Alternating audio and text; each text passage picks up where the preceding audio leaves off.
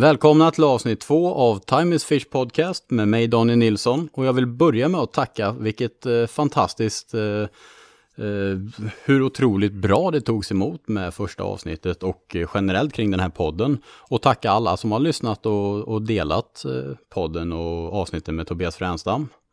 Så med det sagt så har jag åkt en bra bit bort i Sverige, hela vägen ner till Skåne och sitter här nu med en livslevande legend som de flesta känner igen från eh, serier som Abborrfemman och Gäddfemman. Det här är den enda i alla de här YouTube-produktionerna som kan gå en hel dag utan att fånga fisk och ändå vara den mest intressanta personen i rutan. Tillsammans med sin kollega Johan Tilliander så driver han en av de största sportfiskebutikerna i Sverige, Sportfiskegiganten i Malmö. Jag har med mig ingen mindre än Rickard Bergström. Välkommen! Tack så mycket Daniel. Tackar. det var Jättekul. kul att få lov att vara med. Ja, ja, men det är superkul. Alltså du har gjort ett fantastiskt jobb eh, i alla de här produktionerna och verkligen gått hem hos folk eh, som sitter där hemma. Det, man vill väl kanske vara lite blygsam men eh, man, eh, det är ju jättekul att folk uppskattar en i alla fall. Eh, Ja. Det man håller på med. Man försöker bara vara sig själv och ha kul när man fiskar. Och eh, det är väl lite det också fiske går ut på. Tycker jag i alla fall. Man ska ha kul. Ja, men det är ju det som är kul. Det lyser igenom att det verkligen är roligt. Och sen tycker jag också att eh, ni verkligen har under åren så ser man hur ni taggar till i själva tävlingsmomentet. Och det är superkul att se. Ja, i början var det väl lite sådär att man, ja, det var en kul grej och så spelade det inte så stor roll. Men det är klart, eh, det är ju lite speciellt. Man har en kamera i planeten så kallat. Och eh, eh, man vill ju ändå göra bra ifrån sig. Där är ju ändå kanske vissa episoder kanske där är lite över hundratusen visningar på det. Så det är klart det är jäkligt mycket människor som tittar på det. Och då vill man ju inte göra bort sig totalt. Ja, visst det är lite speciellt när man står och fiskar och det är liksom, det är ett tufft fiske och sådär och, och ändå så, om man vänder sig om och tänker på det, att bak i båten så sitter en arena med över 100 000 människor och dömer den för det man gör på vattnet och det man säger såklart. Ja, Det känns det skumt. Absolut. Ja, det känns riktigt jobbigt. Eh, Jag kan ju säga om ni inte har sett abborrefemman eh, i år då, 2021, så första dagen där jag och Rostaren, alltså Johan Tillander, ska möta då de här storfräsarna, Danne och Jörgen Larsson på eh, en sjö uppe i Värmland. Uff. Alltså det, det kändes faktiskt som jag skulle åka in i fängelse. Sån ångest hade jag. Alltså. Riktig, riktig ångest. Vi hade ett jätte, jättedåligt rek och ingenting kändes bra överhuvudtaget. Så att, eh, ja, det, det är liksom då man känner att shit, nu, nu har man lite tyngd på axlarna. Men eh, så ska man ju givetvis inte känna ju. Men man gör det ändå. Ja, det är ju tävling, då axlar Ja. man ju den rollen och man vill ju göra bra ifrån sig. Så äh, den, den dagen var rolig för oss, men äh, tyngre för vissa andra. Men det var, en, eh, det var en knepig situation på den sjön. Det var inte som det brukar vara. Eh, så att några lag eh, fanns ju verkligen i, i knipa. Ja, ni... det är inget snack, det var dominans rakt igenom. Ja, Men var eh, så är det när man har gjort sin läxa. Då får man ju oftast lite, lite bättre resultat. Det kan man ju känna att eh, ju mer tid du lägger vid vattnet desto eh, bättre kommer det gå. Helt enkelt. Ju mer du vet, du lägger ditt pussel Absolut. och har många ställen att åka till istället för att du bara har ett par stycken. Då, då känns det nice när man ger sig ut. Tycker jag i alla fall. Ja, det bästa är ju när man kommer ut en dag och bara känner att det funkar från början och liksom känner sig ganska trygg med sin plan och att man börjar märka att pusselbitarna börjar fyllas i liksom. Och man bara kan fiska med ro. Då blir det ju en väldigt trevlig dag tycker jag. Ja, det, det är då det är riktigt roligt, tycker jag. Eh, ja, man bara kan njuta och fiska och då, då kommer liksom allt det andra också. Bra tugg i båten och eh, ja, det bara, det bara känns nice. Ja men ni har ju alltid varit så, det spelar ju faktiskt ingen roll om ni fångar fisk eller inte. Det är alltid bra tugg i gigantenbåten. Snask hit och cykelpump dit och det är ju alltid någonting eh, som flyger ur käften på er. Ja, det är klart, det är ju lite slangigt om man säger så här i båten. Men ja, jag vet inte, skånskan, den, eh, den har så många egna ord. Men visst, Ja, jag vet inte om uh, snask ingår uh, i den skånska ordboken. Men, Skånskan ja. gör sig bra på, på film i alla fall, det kan vi vara överens om. Ja, sen tror jag, nu sitter jag här och tok-artikulerar så att folk verkligen förstår mig. Alltså, skånskan är ju rätt gratig. Jag sa det innan podden bara att vi kan inte texta en podd så att du måste försöka prata lite svenska. Ja. svenska och svenska men... Men apropå tävlingsfiske och eh, skånska. Mm. Eh, det är ju lite anledning till att jag är här idag i Mm. butiken i Malmö. Jag har ju varit med på eran streetfisketävling. Mm. Hur länge har ni kört den? Vi har kört den en, eh, nu vet jag inte, jag tror det är sju år Ja. vi har kört den. Och det börjar ju egentligen med, vad kan vi ha haft, 30 deltagare kanske. Och vi körde den nattetid. Eh, folk eh, sprang runt och så fick de möta sina abborrar själva. Sen har vi ju utvecklat den här tävlingen så har vi faktiskt seglat upp som jag tror faktiskt är den största abborretävlingen i Sverige. Ja men det tror jag. Det var 215 deltagare idag. Och det är ju inte team utan man tävlar ju var för sig. Och det är de två längsta abborrarna per person. Mm. Och minimimått är 35 centimeter. Det låter kanske enkelt och många dagar i Malmö kanal så är det enkelt att slå. Få två stycken 35 år. Men vad jag hade hört från till exempel Tobias Fränstam som har varit nere och kört två år. Så säger han det, man kan ha skitbra fiske dagen innan. Men när tävlingen startar, då är det locket på. Och det ska gudarna veta. Dels var det svåra förhållanden, men alltså som vi fick kriga. Och det är så mycket folk. Eh, men jag är, jag är jätteglad. Men jag kom på en femte plats idag bland alla, fan alla proffsen här nere. Så Riktigt eh, det är faktiskt riktigt roligt. Och det som har slagit mig under den här tävlingen, det är den här goda stämningen. Även igår när jag var här och rekade, så var liksom stämningen och viben kring Malmö kanal. Var en, jag har aldrig känt det inom sportfiske och jag har ändå jobbat nu i ja, hållit på i 15-16 år med, med det här och aldrig känt den här typen av öppenhet. Eh, men bara det här liksom allmänt schyssta. Typ, nej, prova där borta, där fick jag en precis. Eller du, jag fick på den här jiggen. Eller prova där borta. Eller hör av dig så ska jag hjälpa dig. Folk har varit så himla trevliga. Men jag tror det är faktiskt lite genomsyrat. eh, Jag tror skåningen är ganska öppen och mm, ja, eh, ja vi snackar mycket med varandra. Ja, ni pratar mycket Ja. överlag, det ska gudarna veta. Ja, och vad heter det, där är aldrig någon som springer runt direkt superhemlig. Och sen ska man ju inte glömma bort, vi är ju i kanalen. Eh, och vi kommer ingen annanstans och alla platser är ju redan eh, utforskade så kallat. Där är ingen sån här uh, mikrohål någonstans som någon inte har riktigt upptäckt än och sådär. Men eh, det är, jag tycker det är helt fantastiskt att ehm, eh, alla killar och tjejer som springer runt där nere är så jäkla hjälpsamma och inte ett dugg hemliga. Är nice. Ja men det har ju varit helt sjukt. Typ igår när vi började rekfisket, jag har hängt med en kille som heter Amir, som har hand om ungdomsverksamheten här på Sportfiskarna och fiskar väldigt mycket i Malmö kanal. Och han har varit supertrevlig och hjälpt mig och vi hängde igår och vi fiskade ihop idag eh, på tävlingen och haft jättekul. Men som igår innan han kom ner så, så bara drog jag på en, en 39 på dropshot. Det var min första fisk i Malmö kanal. Direkt kommer en kille springande eh, med hov och bara så här, vet, han bara typ ramlar ner för slänten, får tag i en sån här tistel med handen eh, och bara hovar min fisk. Från ingenstans. Och bara så här, så jäkla trevlig. Vem gör så? Ja, Ja, idag, jag har det är kastat ju jättekul. Eh, Alltså, alltså att man kan, då, han har ju antagligen upptäckt att du inte har haft någon lång hov eller något sånt där. Så- Nej, vi hade likadana hovar. Okej, eller så var det bara för han kände igen dig ville ha en autograf. Nej men han var ju bara så här genuint trevlig och det var Ja. bara så här eh, allmän, han hade, vi hade ju så här hälsat och så innan men liksom det var det här, eh, inte det här ska jag hova den eller någonting, han hovade den som att det var en fyra kilos abborre. Och bara, ja men så här superhjälps... Ask. Ja precis. Han bara så tank, tank a station. tank. Ja, tank town. Tank, tank, tank. Ja. Och ni hade Tanktown-priser idag. Om man fick en abborre över 40 då fick man ett Tanktown-pris.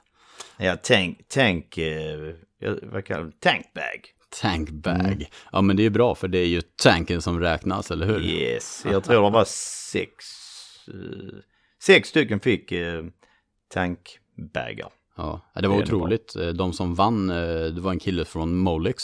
Och han gjorde ett fantastiskt jobb. Han fick en 45 och 42 eller vad det Eh, 43. 43, vilket är två sjukt stora abborrar. Eh, speciellt en sån här dag. Ja det var ju, alltså det var ju såklart i vattnet så det var ju löjligt alltså. Ja. Det var till och med en kille som fick en simpa. Ja, Eh, in i kanalen, rätt stor simpa också. ja den var jag såg bild på den, det var sjukt coolt. Man får ju torsk och det var en som fick en skrubba igår när vi stod och fiskade. Jäkla coolt alltså. Ja det är faktiskt en rätt eh, cool miljö alltså. Det, det kan vara diverse fiskarter i den kanalen alltså. Men det brukar ju vara ett eh, rätt segt tecken om det är mycket torsk inne. För då har det kommit in så mycket salt. Så abborren han, eh, eller hon, eh, vad heter det, blir, alltså de blir liksom nästan lite förlamade och Mm. Kanske till och med vissa dagar kan de stå jätte, jättehögt upp i vattnet för att un, alltså undvika saltet. Och de blir inte alls aktiva. Så då, då gäller det liksom att hitta de här små, små, små detaljerna som kan avgöra, speciellt på en tävling. Ja, det märks ju när det är så här många som fiskar att locket var ju på liksom. Även om det stod mycket fisk. Jag stod på samma, ja, jag flyttade inte mina fötter på hela dagen i stort sett och bara kastade mot samma bil. Den hade nummerplåt TJO, så varje kast tänkte jag tjo! och det var bara, jag stod och släpade med en jigg på botten så otroligt smärtsamt långsamt. Och rätt vad det var så bara flopp, kom en liten abborre och tog den. Men var det Eh, goa hugg? Några var det. Några Mm. var sådana här som bara sakta slevade i sig som att det vore sån, eh, du vet, gammal hallonkräm eller Ja, någonting. ja, ja. Man behöver Bara- inte ta i för att få i sig den. Nej. Det är bara hälla i den. Mm. Ja, typ, typ sådana. Eh, Men eh, det var min 39 där, den sopade på rätt bra. Så då, Mm. då blev det åka av i kanalen kan jag säga. Det är ju roligt om abborrhuggen är, tycker jag. Gäddhugg är ju givetvis de gössigaste. Ja. Men abborre har lite så speciellt, vet du.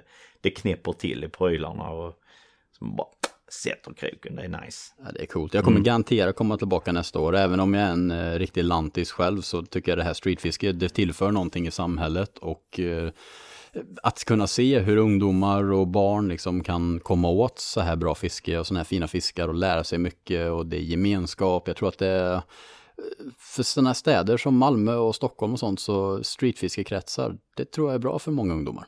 Jag tror Ja, det är fantastiskt. Det lite också, eh, som nere på kontinenten så är det ju nästan mer populärt med de här street-tävlingarna än vad det är med båttävlingar. För för om man ska leta efter en sponsor till exempel eller visa upp sig så tänk så mycket folk som vandrar runt mitt i centrum i Malmö liksom. Och kan, du kan liksom få ut ditt budskap på ett helt annat sätt än när 50 båtar bara flyger rakt ut på en sjö. Ja. Så jag tror streetfiske är ju, det finns ju alltid någon kanal eller vallgrav eller vad som helst i många städer i hela Sverige. Ja. Så det kan ju vara någonting. De behöver ju inte väga två kilo de här abborrarna men Nej, det ser man ju idag. Alltså, Mm. alltså jag skrek av lycka när jag fick den här på 39. Den Ja men det är den där tävlings... eh, ändå. Ja, det är det. Det Mm. handlar ju inte om jättestor fisk, så nej. mer sånt här skulle jag jättegärna se, se utav i framtiden. Hur, eh, bara så här allmänt, eh, Mm. hur kom du in i branschen? Jag menar, du och Johan, hur länge har ni drivit den här butiken? Uh, Sportfiskegiganten har vi drivit i snart 15 år. Men jag länge. har själv jobbat i en sportfiskebutik i 24 år. Så jag är en gammal räv. Så jag är en gammal räv eh, när det gäller, eh, vad heter det, ja, stå i butiken, butiksråtta, Ja. deluxe. Men det är så många av oss börjar. Alltså, Mm. det är så man börjar och sen kan man starta en egen butik. eh, Sportfiskebutiker är ett bra led liksom. Mm. Men om inte jag missminner mig så gick ju du och Johan på Sportfiskakademin också. Nej, eh, det är faktiskt bara rostaren som har gått där. Jag Är det bara rostaren? eh, Jag har gått på natur, Naturbruksgymnasiet i Osby. Ja okej, du gick på den du. Ja, Ja. okej. Jaha, var det bara Johan som gick på akademin alltså? Mm. Men kände ni varandra innan ni gick på akademin? Och på Osby? Mm, nej, det gjorde de inte. Okej. Han, han är, vad kan röstaren vara? Han är nog en åtta år äldre än mig, eller sju år äldre än mig. Ja. Så att, eh, nej, eh, jag visste inte vem han var alls. Men sen började vi jobba tillsammans på en fiskebutik som heter Fiskekompaniet. Han jobbade i Lund och jag jobbade i Malmö. Det var lite så vi lärde känna varandra. Okej, okej. Och sen har vi ju varit sådana, ja, som alla andra i min ålder, äh, hängt i Lödå var, varannan helg för att fånga drömgäddan. Ja. Hur Eh, stora och- gäddor har ni fått i Ludde? Eh, Min största är 15 och 4. Fy satan. Hur lång var den? Den var ganska lång faktiskt. Den var 125. Den var halvt utläggt. Det var en slank lödgädda kan man säga. En hög, den, ja, halvt utläggt Ja. var den. Shit Eh, coola fiskar alltså. men rostaren han har fått på 16 och någonting som var väl 116 tror jag. Fy satan. Ja men det är så de ser ut i Lödde. Det är ju det som är så sjukt där alltså. Mm. Konditionen. Det där är tank. Det är tanks. Får man en tankbag om man fångar en sån? Eh, ja, eh, få- fångar någon en 15 kilos gädda där på 115 så absolut. Då får man en tankbag Ja. på giganten. Men det är rätt sjukt eh, förr när Löddes storhetstid fick du en på 120. Alltså då, ja, det sniffar på 20. Det är helt sjukt alltså. Mm. Men det har ju kommit ett gäng över 20 i Löddeå ändå genom tiderna. Oh ja, oh Ja. ja. Massor. Nej, riktigt häftigt. Men så hur, start, hur kommer det sig att ni startade giganten ihop då? Jag vet inte, det var faktiskt rostaren som frågade om vi inte skulle um, göra något eget och um, ja, det är ju, du vet, man blir inte yngre så kallat men så, um, ja jag kände väl det här var lite kul. Så Mm. vi uh, letade efter en lokal, hittade en, byggde en megastor bassäng inne i butiken och försökte göra lite annorlunda. Nu är ju, har vi ju flyttat från den lokalen och har en mycket, mycket större lokal på 800 kvadratmeter så maxad med prylar givetvis. Ja, vi sitter ju här i butiken just nu, eh, bra bit efter stängning i er soffgrupp i eh, flugfiskeavdelningen. Mm. Och det är supernice här inne. Det är en stor butik. Ni har en, eh, en ödla som heter Gunilla. Ja, En leguan eller vad är det för något? Ja det är en leguan som eh, tror, eh, jag tror rostaren har bytt den till sig eh, för en rulle. Nej. jo, eh, han, ägaren han var inte helt nöjd av leguanen. Eh, så att, eh, jo, Gunilla har blivit anställd. Hon ser inte så produktiv ut och Eh, hon är definitivt kanske eh, knappt värd en rulle då. Om man tänker på sin arbets... Eh, Nej, hon ligger mest och slöar och solar och vill ha mat. Och Ja. komma ut ur sin bur. Ja, Det var några kids här inne förut och de trodde att det var ett gosedjur för den rörde sig inte. Nej. Nej, det är inget snyggt gosedjur. Alltså. Men okej, så det är så ni kommer igång med att driva hela butiken och, och nu har ni gjort det. Mm. Och väldigt, väldigt kul att se. Och det har Ja. gått så bra för er. Ja, tack. Vad, hur började du ens med själva sportfisket? Hur började det i ditt liv? Du är, är, vart är du ifrån? Eh, en liten by typ mellan eh, Trelleborg och Malmö som heter Svedala. Ute Ja. på slätten, varav min fantastiskt breda skånska. För då pratar man eh, väldigt brett där nere. Har du någon, kan du säga en fras som typ inte går att höra vad ni säger fast det faktiskt betyder någonting? Alltså det är ju så mycket. ja, jag vet inte, vad skulle man kunna tänka sig säga? Vad- Om du har jag- någonting eh, så specifikt. Nej, det, eh, nej. Alltså de pratar alltså vi- nu eh, finns det ju, de äldre personerna har jag till och med svårt att förstå. Ja, Det är Men- så illa. Men när du pratar, ska, ja du slappnar av lite och eh, ja, kan du hämta ett glas vatten till mig där ute i, kylen? Det låter lite som Ungefär. Jörgen Larsson. Ja, fast han har mer så, han drar lite grann här nu så leder mer på, på orden. Så, du vet skånskan är ju ändå, där är sjukt många olika dialekter i Skåne alltså. Nej, det låter ju väldigt olika. Ja, jag och Jörgen pratar helt olika. Ja. Han pratar ju nästan rikssvenska ju. Ja. Ja. Nej, så det är olika. Men eh, ja, det är van. Det blir lite så dansk eh, influerat. Ja. Det. Och sen där omkring då, vad, vad fiskade du där? Alltså var det meta och sånt du kom in på eller hur? Alltså, liksom min fiskekarriär börjar ju faktiskt, eh, Mussan och eh, farsan har ju en bild eh, när det sticker ut ett fiskespö från barnvagnen. Okej, Eh, de har ju också varit sjukt intresserade. ja, vad Eh, häftigt. Så jag har fiskat egentligen hela mitt liv.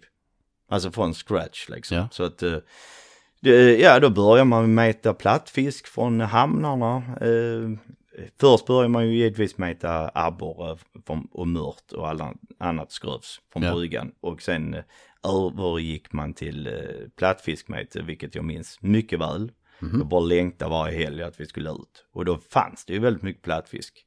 Så du fick ju oftast kanske tre i stöten för då är det tre krokar. Ja.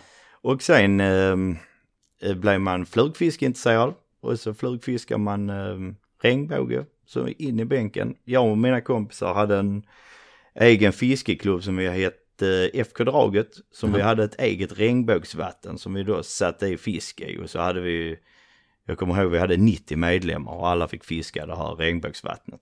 Eh, Och det var liksom så cykelavstånd från där jag bodde så att jag fiskade där varje dag. Jäklar vad kul. Alltså det var riktigt trevligt. Och sen, eh, sen började jag ju uppe på naturbruksgymnasiet i Osby och så började jag meta och blev sån här specimenmätare och försökte jaga alla dess konstiga arter och få dem så stora som möjligt. Och sen, ehm, ja sen blev det helt enkelt, jag vet faktiskt inte varför men ehm, ja sen började det bli att man började spinnfiska efter gädda och sen blev ju havsöringsfisket lite intressant.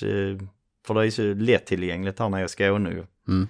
eh, Med mycket kust. Så att ehm, det är ju framförallt gädda och eh, öring jag fiskar just nu i alla fall. Nu för Ja. tiden. Det är ju kul, ni har ju fantastiskt mycket här nere i Skåne som är varierande. Men det är ju inte så mycket sjöar här omkring som, som typ för gäddfiske och sånt. Nej, Det är och Blekinge inte så långt bort, men Nej, ble, det- men det är ju lite därför kanske fisket har gått tillbaks lite grann i just Blekinge skärgård. För det är ju, alltså här bor ju ändå ganska mycket folk i Skåne och många är fiskeintresserade. Och eh, vi har ju som sagt extremt lite sjöar. Alltså extremt. men det är ju bara dammar mest. Ja, alltså en, en stor sjö här är ju en göl i Norrland. Ja, Typ. eller en vik i Vänern. Ja, ja, ja faktiskt. Så att, ehm, ja, jag vet inte, så den har ju blivit rätt hårt belastad skärgården. Eh, på det. Men nu har de ju satt in lite fredningsområden och eh, lite sånt där, lite åtgärder. Vilket jag hoppas kommer till göra resultat. Men sen ska du inte förringa att det är ju extremt bra fiske fortfarande. Vissa dagar kan du ju fånga hundra gäddor i båten. Ja, och även stora, det har vi sett bevis på, på film. Ja, jag, ja, jag fick en eh, efterlängtad. Jag är ju cykelpumpsjägare ju nu för tiden. Fick jag äntligen en 10 kilos. Det var så fruktansvärt länge sedan jag fick hålla en fet god gädda. Och den var 12 blankt och 106 lång. Så det var ju en eh, bra kondis. Ja, Den går ju snabbare att hoppa över än att springa runt för den är så fet. Ja. Vad var det, en höstgädda? Nej, Vad var vår eh, gädda? förläggsgädda. Ja, det var på vår. Eh, långfredagen. Jaha, jag. okej. Mm. Coolt, lätt Ja. att komma ihåg. Ja, Det brukar vara bra tider att fiska i Vättern då också. De eh, runt påsk och sådär. Mm. Ja, det är nog, under- det är nog lite grann beroende på vädret. Nu var det ganska kallt förra året, eller i år blir det ju på våren. Ja. Eh, annars brukar faktiskt gäddan ha lekt i början på april i eh, Blekinge skärgård. Och Ja. Lödde för den delen också. Coolt. Det Mm. var, Den filmen finns ju, är den på eran YouTube-kanal? Ja, den är på Gigantens, eller Sportfiske-gigantens eh, YouTube-kanal. Ja. Kan du kika om ni är sugna på skärgårdsfiske. Där tipsar vi lite grann hur vi fiskar. Ja, och det verkar onekligen funka bra. Eh, Ja, eh, ja. Det är ju, det är ju, tror många inte förstår, till exempel mina kollegor i eh, gäddfemman och abborrefemman, det är att vi tjatar ju att vi vill ha småbeten med hela tiden medan de vill ha monsterbeten. Men ja, du kan fiska ihjäl dig i Blekinge skärgård med ett stort bete. Eh, Fisk kommer du få men du kommer aldrig ha snasket fiske. Det är minibeten som gäller. ja. Det den här tog grunt. på typ en 18 cm bete va? Eh, 18 cm bultis i den färgen Cola Perch. Ja, Okej. Ja. Ja. Den är riktigt het den färgen i, eh, i eh, Ja, det är Blekinge. så lite guld, guldfärgad. Jag brukar ha som referens lite hur, va- eh, alltså hur vattenkvaliteten är. För det, ibland är det grumligt, ibland är det klart, ibland lite så här sandfärgat. Och Mm. just denna dagen var det sandfärgat och då brukar guld vara grymt bra. Den gifter sig liksom med, med vattnet. Ja. Och då vet man, det håller grejerna alltså. Har du någon så här, för, för min del så brukar jag oftast typ i gäddbeten välja en färg som sticker ut ur vattenfärgen så att den syns, men inte för mycket så det blir onaturligt. Det Mm. brukar, den kompromissen brukar jag köra när jag väljer färg. Samma här faktiskt. Det är Ja. svårt att sätta fingret på det. Det är bara att när du sätter på ditt bete, stoppar ner det i vattnet, bara känner man, japp, det är den. Ja. eh, som gäller. Det är precis så som du säger att den syns men den syns ändå inte på någon vänster. Nej. Alltså den Det har... ska kännas lagom mycket Ja. liksom. Har Exakt. du, eh, har du en, jag har till exempel när jag kommer till en sjö eller ska börja fiska så tittar jag alltid på min elmotor Mm. för att se ungefär hur klart vattnet är. För då vet jag hur, hur mycket jag ser propellen för den är alltid lika långt ner under vattnet. Mm. Så det är min eh, sån fasta referenspunkt. Har du någon sån där du, Alltså just om man fiskar som, vi fiskar ju mest gädda i Blekinge skärgård och eh, ja, där är en meter djupt. Så det är, antingen ser man botten eller så ser man den inte, då vet man. och ser du inte den så är det riktigt bra. Ja. Ja. Då vet man att det är bra fiske. ja, de vill ha lite grummel där alltså. Ja, de älskar Mm. det. Och mycket vind. Det där är ju någonting jag är väldigt obekant med, alltså det här grundvattensfiske. Nu har jag fiskat eh, pikefights. Eh, två år har vi fiskat kuststräckor nu eh, och det är helt nytt för mig. Alltså jag är så vilsen när man kommer in på så här grundare än två meter och ska fiska gädda. Det, det är helt nytt för mig och det här Blekingefisket har jag aldrig upplevt eller gjort. Så det har jag, det eftersträvar jag ju till att Det försöka ska få vi ju till i år. göra Danne. Ja, jag vet. Ja. Eh, vi ska, alltså det, det är ju egentligen, alltså det fisket är ju extremt mycket enklare än det du är bra på. Det är ju igen, hitta vikar som vinden liksom piskar på och egentligen fiska så grunt man bara kan. För att de är så, eh, du vet det är saltet även där precis som vi pratade om i Malmö kanal. Ja. De pallar inte med saltet så de kryper närmare land. Ja. Och eh, speciellt när, eh, ju längre närmare, eller ju närmare lek du är, desto mer noggranna är de liksom. Mm. Så ibland så kan det, ja där kan stå liksom en, den 12 kilos gäddan nu i våras, där var ju, vad kan det ha varit, 50 centimeter vatten, max. Det är ju helt sjukt, hon måste ju varit torr på ryggen. Nej. Det är ju det som är så konstigt. Du vet det är lite lätt dy i botten och så liksom halva fisken är liksom gömd i dyngan. Och så bara ligger de där och väntar och så bara boom, så här då. Ja, Det är kul. så sjukt, sjukt häftigt. Och Ja. även det att man kan ha lite mängdfiske. För mig, om jag får 15 gäddor på en dag, då är det liksom, det är mycket gädda. Då tycker jag att det händer någonting hela tiden. Mm, eh, jag kan säga, eh, åker man till Blekinge och det är bra förhållanden så tror jag de flesta som har fiskat ganska mycket där uppe tycker det är 15 gäddor, det är ju katastrof. Ja, det är vad jag har förstått att det är. Mm. Det är mängdmässigt i alla fall.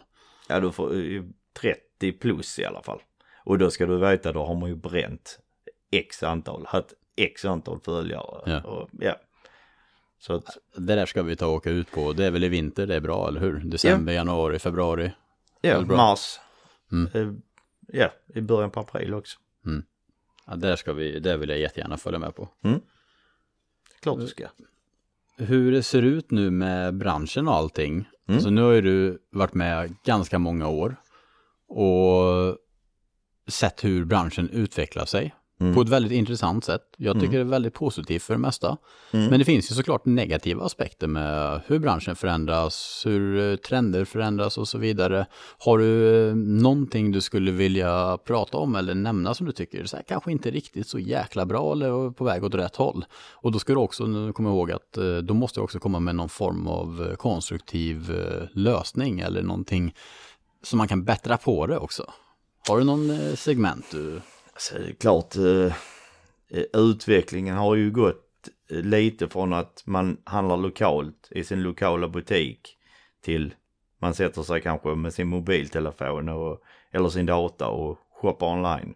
Mm. Och på det sättet så har det ju ändå blivit att många fiskebutiker har ju försvunnit. Eh, vilket är jäkligt synd att gå. Men sen å andra sidan så har ju den här, man säger ju alltid, ja men man kunde gå in och få lite tips i den lokala fiskebutiken. Men nu finns ju YouTube. Ja, Många det- kikar ju där och sådär. Men eh, jag kan ändå, för en, för en gammal butiksröv som började med detta här för 24 år sedan så har man ju sett en mega utveckling när det gäller det där. Ehm, så att eh, det är väl både positivt och negativt. Jag är väl kanske ingen direkt näthandlare själv så att jag är, är ju en dålig referens men eh, jag är nog mer den här som går och shoppar lite i butik istället. Men eh, Det håller jag med om, jag är likadan. ja, det känns lite bättre på någon vänster. Man, eh, man vet att man kan supporta sin lokala butik och att de kommer finnas den dagen man behöver en paket beteslös eh, eh, dagen innan man ska fiska eller kommer på att det saknas någonting i boxen liksom. Ja. Men eh, eh, så det tycker jag är lite synd att faktiskt eh, näthandeln har tagit över så pass mycket som den har gjort i Sverige. Mm. Men sen har jag ju svårt att säga att eh, hur man kan ändra på detta här. Eh, Kanske är bara en vädjan om att inte glömma bort de lokala butikerna och, Ja. och cykelhandlaren som säljer lite fiske och så vidare. Att, att eh, supporta alltså, dem. Ja, eh, oftast är det ju samma pris. Eh, som alla tar i samma, världen är väldigt liten. Eh, så man kan ju handla ett fiskespö eh, i sin lokala butik oftast till samma pris som den finns på internet. Ja. Och just den dagen spötoppen går i sönder så är det ju rätt trevligt att kunna glida in och få den servicen. Vilket är lite meckigare på nätet.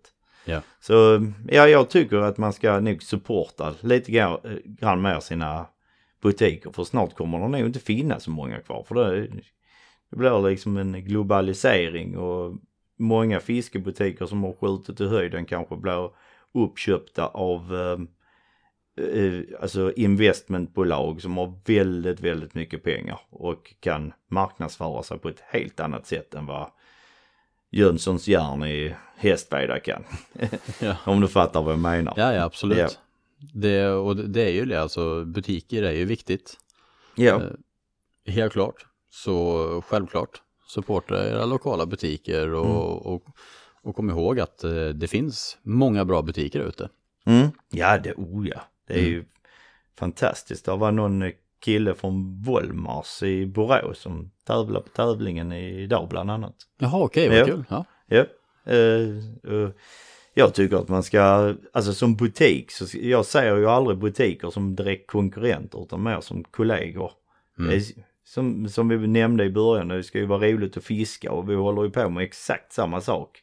Vi sitter i exakt samma båt allihopa. Mm. Det är bara att vi ska ro åt samma håll. Ja, om du fattar vad jag menar. 100 procent. Ja, Och det är ju ändå kul att se med gäddfemman. För det är ändå bevis på att man kan arbeta tillsammans. Mm. Eftersom ni är ju egentligen fem butiker och i allra högsta grad konkurrenter. För ni har ju ja. webbsidor allihop. Eh, ja och att, har ungefär samma omsättning. eh, ja. Eh, och är, vi är väl de värsta konkurrenterna egentligen till, till varandra. Om man ska se det krasst så är det ju så. Mm. Men det bevisligen funkar det ju jättebra att jobba tillsammans. Och det ni gör och andra YouTube-produktioner gör, det är ju, alltså de drar ju ändå branschen framåt Oh på ja. ett sätt. Mm. Så att lite av det tappet man får kanske vinst tillbaka via marknadsföring på nätet och sådär och, Mm. och så. Men den lokala butiken och supporten man kan få hos dem, hjälp, den här kontakten och även liksom grundhjälpen när man ska börja fiska, den är viktig. Oh ja. Det tror jag absolut. Superviktigt. Även om nätet skapar väldigt mycket fiskare eh, så nej, en, ga- gamla klassiska kontakten med folk och liksom bara visa hur ett, hur ett flötesstopp ska träs. Ja. Hur många gånger har man inte gjort det när man jobbar i butik? ja, absolut. Eller Det man skruvar in en sting och en, en gäddjigg. Ja. Det gör man ju, ja, hur många gånger som helst på ett år liksom. Ja. ja, men det är väldigt, väldigt vettigt. Mm. Men då måste du såklart säga två saker som är väldigt positiva med branschen. Eller med eh, fisket överlag. Alltså fiske, det känns lite grann som det har blivit lite ringar på vattnet här nu med eh, Martin Falklinds eh, Fiskarnas rike. Oh, annat. fantastiskt projekt. Ja. Det måste jag bara säga att Martin har tackat ja till att vara med i podden också. Så att eh, Mm. honom ska ni få höra skitkul. om några avsnitt. Ja, och då kan jag tycka, alltså där visar han ju egentligen svart på vitt hur det ser ut här i Sverige. Mm. Och från liksom att ingen har brytt sig om vad som är under ytan tills det liksom har kommit upp till dagar lite grann. Att eh, man kanske kan göra si och man kan göra så. Och känns lite som en fisk. Får han lillfingret så tar han hela armen. Och alltså man kan ju skapa alltså helt sjukt bra miljöer för alla fiskar. Och eh, vi kan ju få en eh, ett sorts superfiske här i Sverige alltså. Bara på att göra små, små regler, små ändringar, öppna upp vandringsvägar, bygga en gäddfabrik. eh, Så att eh, alla fiskarna får leka i lugn och ro. Kanske till och med börja med lite fredningstider på de fiskarna som eh, behöver leka i lugn och ro. Ja men det är ju fantastiska så här att ha men, områden fredade för både abborre och gädda. Mm. Eh, som gösen har varit för många år så har det ju, många gösvatten har ju fredade grynnor och sånt Mm. eh, på vårarna. Och det tycker jag absolut att både gädda och abborre ska kikas över där det behövs. Alla ställen behövs det såklart inte men eh, vissa viktiga leklokaler är ju bra att freda. Det- Ja, speciellt i mellan och södra Sverige. Där Ja. det bor extremt mycket människor och kanske är lite färre vatten. Åker man till Norrland så som skåning så håller man ju på att sätta kaffet i halsen ju. My God, vad mycket vatten där är. Och jag lovar dig, vissa av de vattnen är det inte ens doppat en krok i. Nej, det är sjukt. Mm. Sjukt mycket sjöar norröver. Ja, det är ju magi alltså. Men ni har långt att åka dit. Ja, så in i bänken. Tyvärr. Det är därför man Tyvärr. inte hittar så många skåningar i, i någon jock. Nej, det har börjat, fler och fler kunder ehm, eh, har ju börjat ge sig dit och du vet de sticker upp och fiskar gädda en vecka lika väl som att åka tre dagar till Rügen liksom. Så att ehm, Ja. Jag träffade faktiskt skåningar där uppe sist jag var där, så, att- så, är, så är det ju. vi har börjat komma dit också. Ja, ja, ni sprider det. Ja, sakta men säkert. Men eh, apropå eh, havsöring och, och lekvägar och sånt där då. Vet du vad eh, världens snabbaste eh, så här, havsöringsyngel heter? Hussein Smolt. Bor han i Skåne? Nej, det gör han inte. Nej. Han är för, han är för snabb. Han bara ja, ja, han är, vi hinner inte säga han. Shit, sa det bara. Ja. Det var roligt. Nej men det, det är ju fantastiskt alltså för att eh, Martin visar ju ändå i sina eh, filmer nu då. Och för övrigt, ni som inte har sett Fiskarnas rike, det finns på SVT Play. Ja, ni måste se Ja, det. ja, för helskott alltså. Ja. Det är jag och sambon har kollat på det där och hon är inte fiskeintresserad men hon har ändå suttit som limmad liksom. Och liksom, de bilderna han har fångat och liksom hela tanken bakom det, det slutprodukten är helt fantastisk. Så in på svtplay.se och leta reda på Fiskarnas rike. Det finns massa extra material där också. Det är ett stort tips i alla fall. Och där ger han ju, där tycker jag också det är bra, för han lyfter fram problemen. Men han lyfter ändå fram eh, att, att det finns hopp och vad man kan göra för att göra det bättre. Det är liksom inte någon domedagsprofet, utan han visar ju ändå, han skänker ju mycket hopp tycker jag med de här serierna.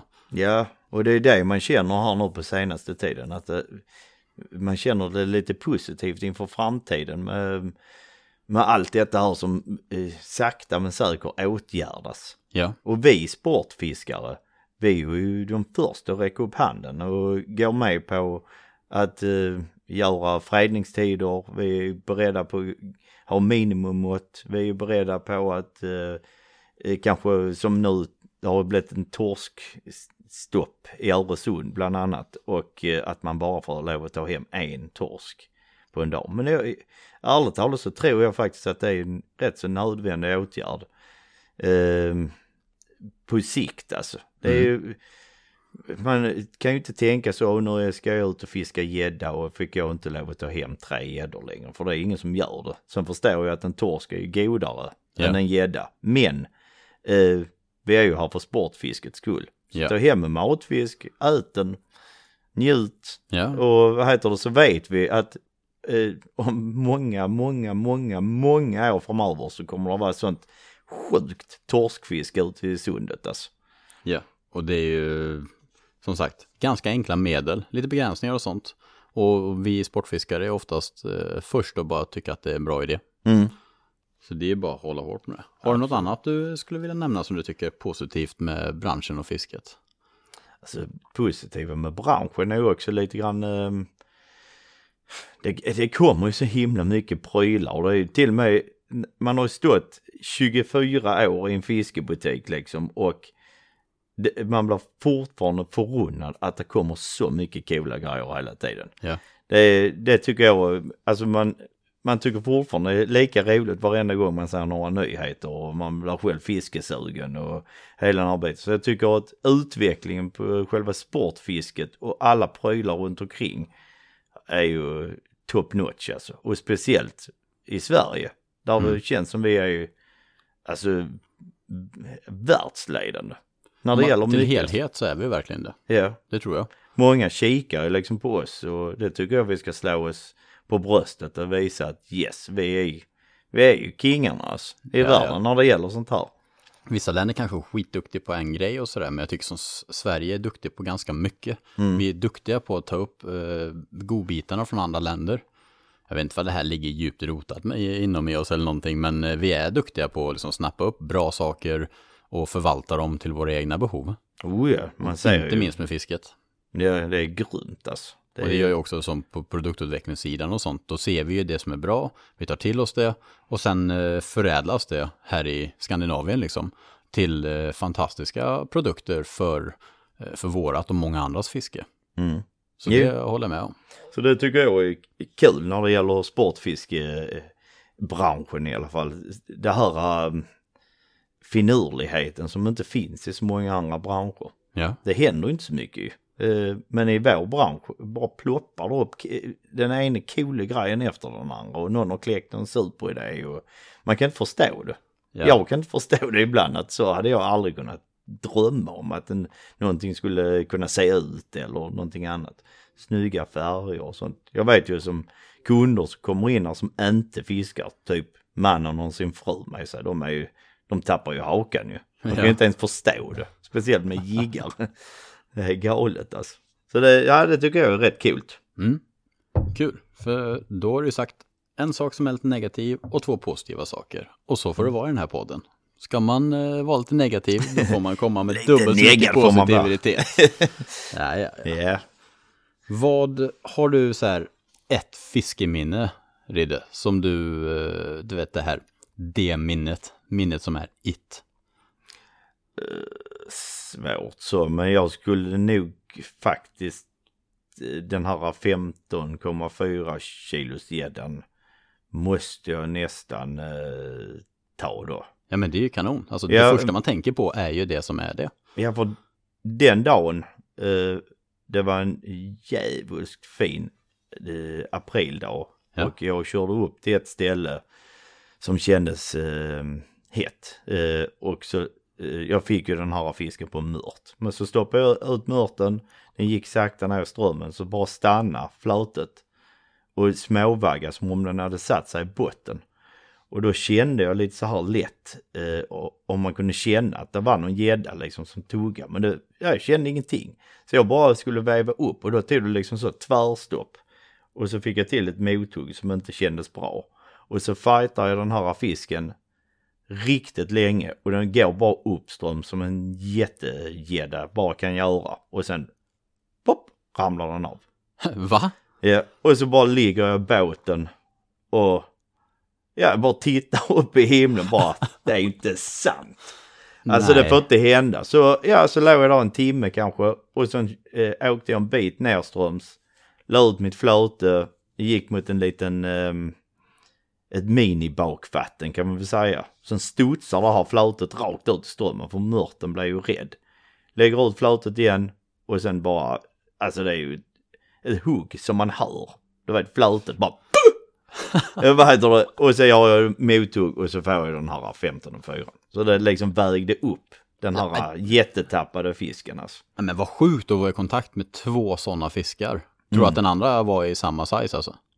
Ja, ja, ja minst. Nej men fy satan Ja. alltså, det är helt sjukt. Jag kommer aldrig glömma det. Så knäckt jag var och så glad jag blev sen. Men ändå Jag är får, det gå, lite jag får där- gåshud när du berättar det, för det är så himla optimalt att först bli så knäckt. Mm. Alltså, i den situationen skulle man kanske bara så här, du vet, bara packat ihop och dragit hem. Men och sen bara så här, ah vad satan, för där tänker man ju, där missar jag det- chansen liksom. Ja, det var liksom, ja, chansen med stort C.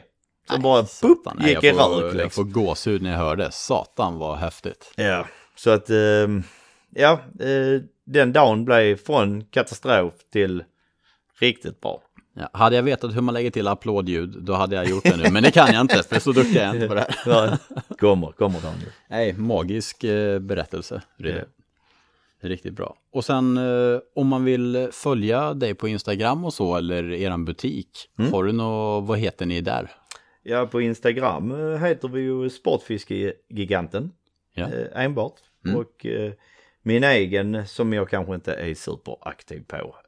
Jag är ju tyvärr ingen sociala medier kille. Nej, det är bra att vara social på riktigt istället. Ja, jag är glad att snacka om Ja. något annat. Men ehm, eh, där heter jag Ridderuda. Ja. Där vet ni, där, där hör ni. Så kan ni följa honom där. Annars kan jag kanske posta en, eh, en bild på hans rygg så ni ser hur han ser ut bakifrån om ni vill följa Ja, efter ja, honom ja. här på stan. Absolut. Inga problem. Har du något förslag på kommande gäster som du eh, tycker att jag borde bjuda in och ha ett eh, lite snack med? Någon så här typ att den Så jag där tyckte det var kul att du har fått Martin Falkling. För jag tycker han, han har en, eh, en eh, härlig röst att lyssna på. Han är en fantastisk berättare. Ja. Det har han alltid varit alltså. Så det, Men, ehm, det är nästan lite eh, podd på steroider det. Jag Ja, kommer ju bara sitta right. som Jag lite fanboy och lyssna på honom. Jag önskar att jag kunde prata så. Ja. Ehm, vem skulle jag kunna tänka mig? Ja, Bengt Öste, han är ju och begraven så att han är ju körd. Alltså. Det blir besvärligt. Ja, men en, en kollega till dig som egentligen är Sveriges mesta fiskare är ju Jörgen Larsson. Ja. Så jag hoppas ju att han får lov att vara med på den. Han var med i en podd för inte så länge sedan. Mm. Eh, nu kommer jag inte ihåg vad den heter. Det kan vara Specimenpodden eller någonting. Okej. Jäkligt bra podd eh, som, jag, som jag lyssnar på med Jörgen. Så det är ett tips. Eh, Jag tror det var Specimenpodden. Det handlar om specimenfiske i alla fall.